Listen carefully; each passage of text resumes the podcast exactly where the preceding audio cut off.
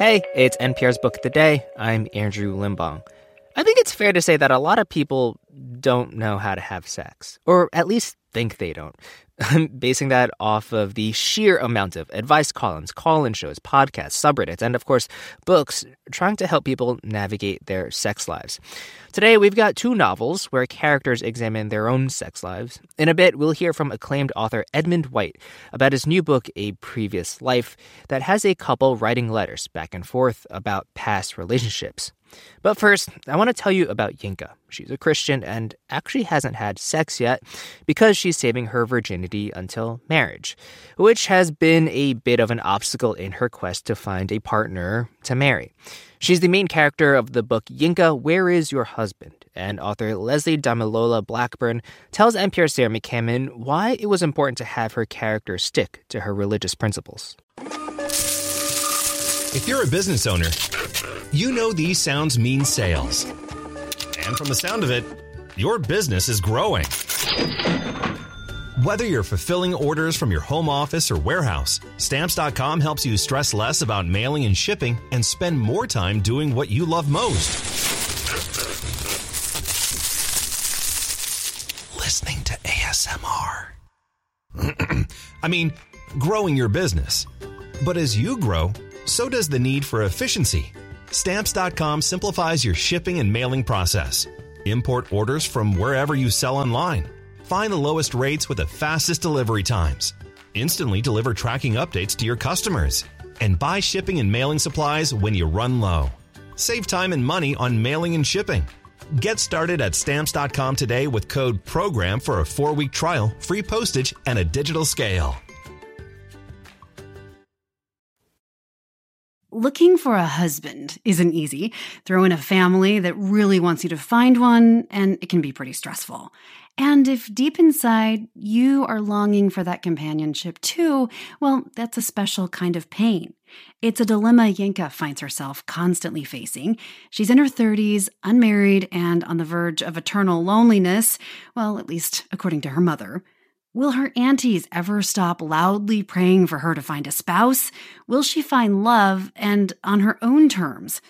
All of that is explored in the new novel, Yinka, Where is Your Husband? And author Lizzie Damilola Blackburn joins me now from Milton Keynes, England. Welcome to the program. Hi, thanks so much for having me. The protagonist in your story, Yinka, is feeling something that I think many women have felt, many people have felt this pressure to hurry up and get married.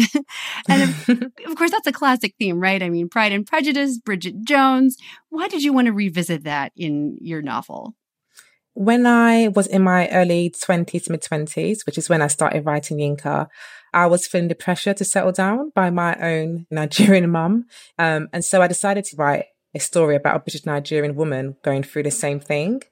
And funny enough, Yinka's story started off as a short story, and I had it on a, a blog that I ran called Christian Dating Dilemmas because I really craved to see like more Christians in mainstream fiction. The idea to turn to a novel came much later on when I met this fantastic author called Jackie Lay at this blogging workshop that I attended. And in addition to her giving some, you know, really helpful feedback, she said, you know, I really like this Yinka character. I think she turned it into a novel. And I did. I took on a challenge blindly, and um, the rest you could say is history. Why did you particularly want to explore the dilemmas of a of a Christian woman who's dating? What what's different about that? Yeah, I just kind of wanted to show um, how Christianity is not outdated and how we have like a personal kind of connection to a higher power.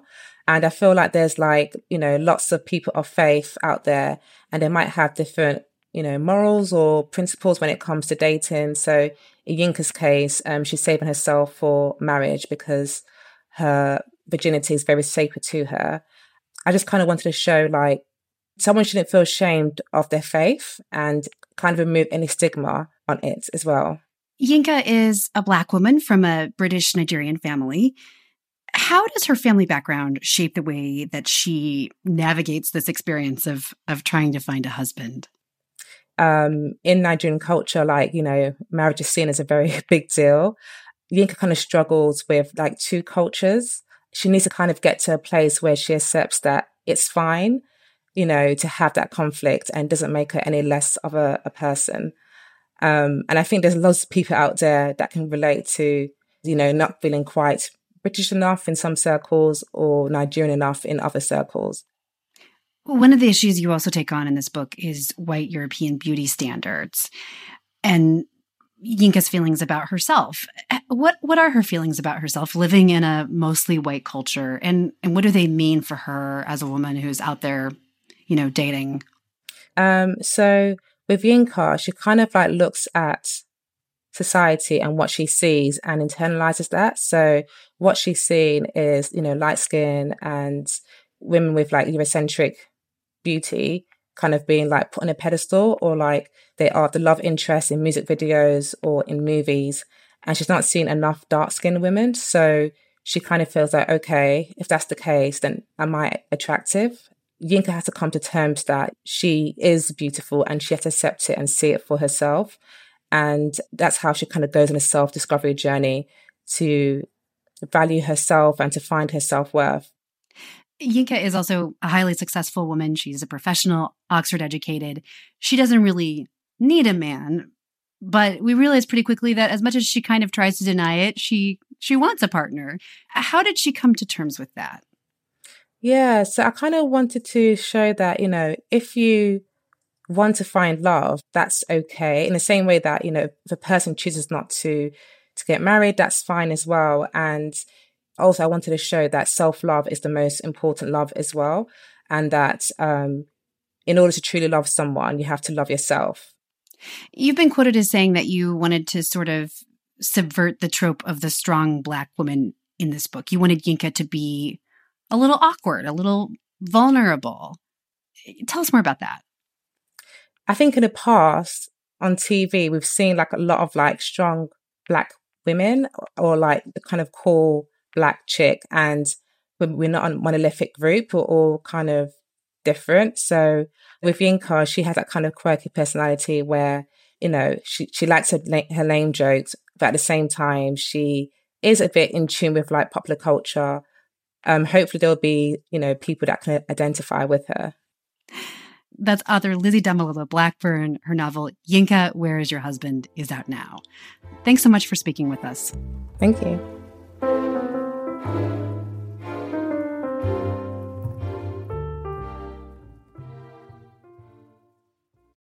Pro Palestinian protests have popped up on college campuses across the country. But from the eyes of students, what are we missing? From the outside, these protests are painted as really violent when that couldn't be further from the truth. I'm Brittany Luce, host of NPR's It's Been a Minute, and I'm inviting you to hear from student journalists who see what the rest of us cannot. On It's Been a Minute from NPR. This message comes from NPR sponsor Grammarly. Change the way you write with Grammarly Go, offering personalized generative AI communication assistance. Grammarly Go helps you ideate, compose, rewrite, and reply thoughtfully. Go to grammarly.com/go. Edmund White definitely belongs up there in the pantheon of important queer writers. But I get the sense from this interview that he might bristle at that term a bit, even if he understands why it's useful. Because, as he tells NPR's Scott Simon, give it 50 years and everyone's going to be bisexual anyway. It's 2050 and Count Ruggero Castelnuovo, a 70 year old musician, and Constance, his American wife, who's 40 years younger, decide to write something confiding and intimate for one another. Let's ask Edmund White to read from an early section of his new novel, A Previous Life. But what should we write? he asked with a slightly false respectfulness, as one might ask a child which color one should paint a room. Our confessions, she said, in an edition of one, for each other's eyes alone, to be burned after a single reading. The truth, the whole truth, and nothing but the truth. Of course, we know the broad lines of each other's life, but we've never been able to put in the fine shading Oh, come on, don't look so solemn. It'll be fun. It's a little unfair since I've lived so much longer, he said. But you've forgotten more, she said, keeping up the bantering tone.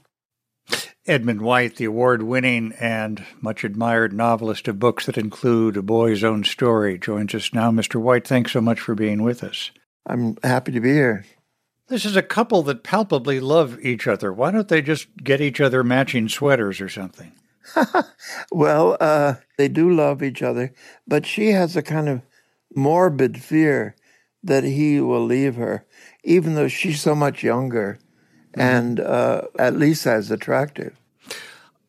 A lot of what they write to each other is about prior romances, and um, I, I, need to flag for our listeners here that you know we might be venturing into territory that that some people will find difficult to hear. There's just a lot of frank description of desire and sex, and I mean the basic machinery of sex, isn't there? I suppose there is. There always has been in my writing, and I know some people find that very offensive, but it, it's just the way I've always written. There's a phrase that I wrote down, and Constance talks, although she's been married to men, she's found women to be better lovers of women, and that with men, quote, it always felt a bit remote like a robotic arm lifting uranium through a protective screen. I'm sorry. I have to laugh while reading that.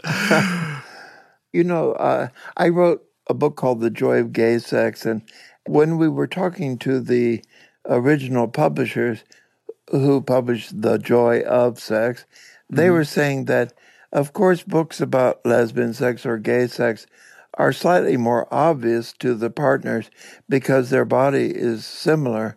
Whereas the joy of sex, which was for heterosexual couples, there was something of a mystery about women for men and the same about men for women. Uh, and so, anyway, that is kind of the idea behind that. Um, Forgive me, I didn't know until recently you were in the Stonewall Inn the night of the Stonewall Uprising in 1969. Yes. Yes, I was. I was actually just walking by with a friend and we saw the disturbance. And then pretty soon we had mixed in with the melee. And it continued for two more nights that weekend. Can we ask you to bring us back and tell us what it was like? Well, uh, people call it a discotheque, but it just had a jukebox, and it had a very long bar that was extremely unhygienic because they didn't really have running water. But I had gone there frequently over the years to dance with people. But you know, Mayor Wagner uh, in the early 60s had cleaned up the city. That is, he'd uh, suppressed all the gay bars because he wanted to make the city more attractive to people visiting for the World's Fair. Things seemed to be more genial by the late 60s. And then uh, all of a sudden, the police raided the bar. So uh, we resisted. Everybody remembers it as being terribly solemn because it was sort of like our Bastille Day. But the truth is, everybody was laughing. And even saying slogans like gay is good, which was meant to echo black is beautiful, uh, struck us as funny because we'd been so oppressed for so long that that the idea of, of claiming our rights seemed vaguely humorous to us. Yeah. How do you feel about being identified as a queer writer?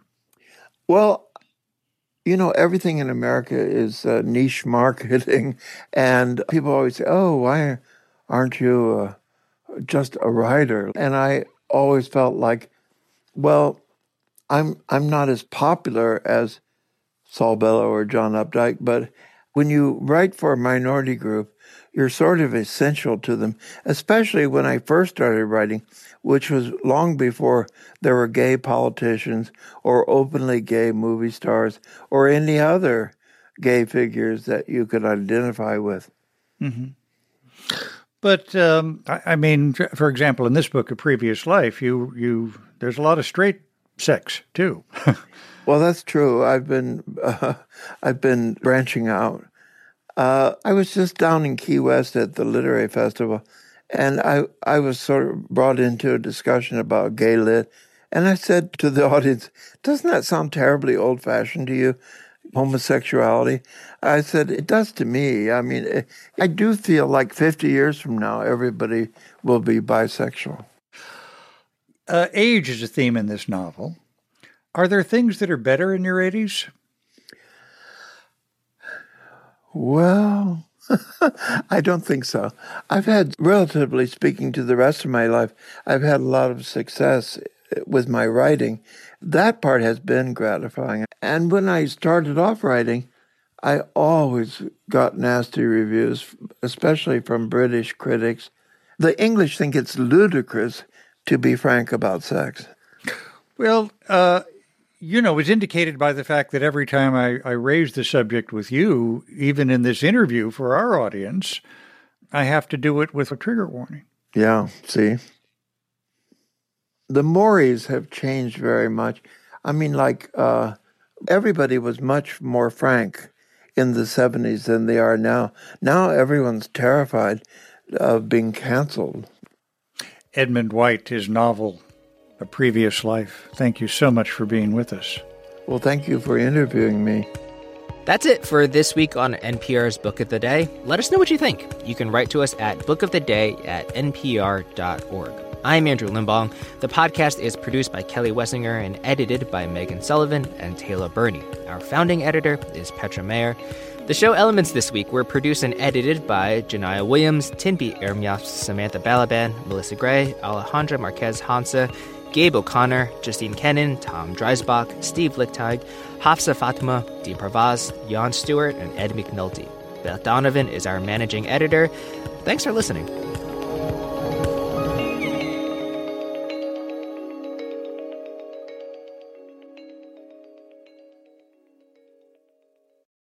There are a lot of issues on voters' minds right now. Six big ones could help decide the election guns, reproductive rights, immigration, the economy, healthcare, and the wars overseas. On the Consider This podcast from NPR, we will unpack the debates on these issues and what's at stake. You can listen to NPR's Consider This wherever you get your podcasts. Taylor Swift has dropped a new album. She is the biggest pop star in the world, and everything she does makes news. I gasped. I was like, oh my God, I've been there, and you can identify with it. For a breakdown of Taylor Swift and her new album, The Tortured Poets Department, listen to the Pop Culture Happy Hour podcast from NPR. I'm Rachel Martin. You probably know how interview podcasts with famous people usually go. There's a host, a guest, and a light Q&A. But on Wildcard, we have ripped up the typical script. It's a new podcast from NPR where I invite actors, artists, and comedians to play a game using a special deck of cards to talk about some of life's biggest questions. Listen to Wildcard wherever you get your podcasts, only from NPR.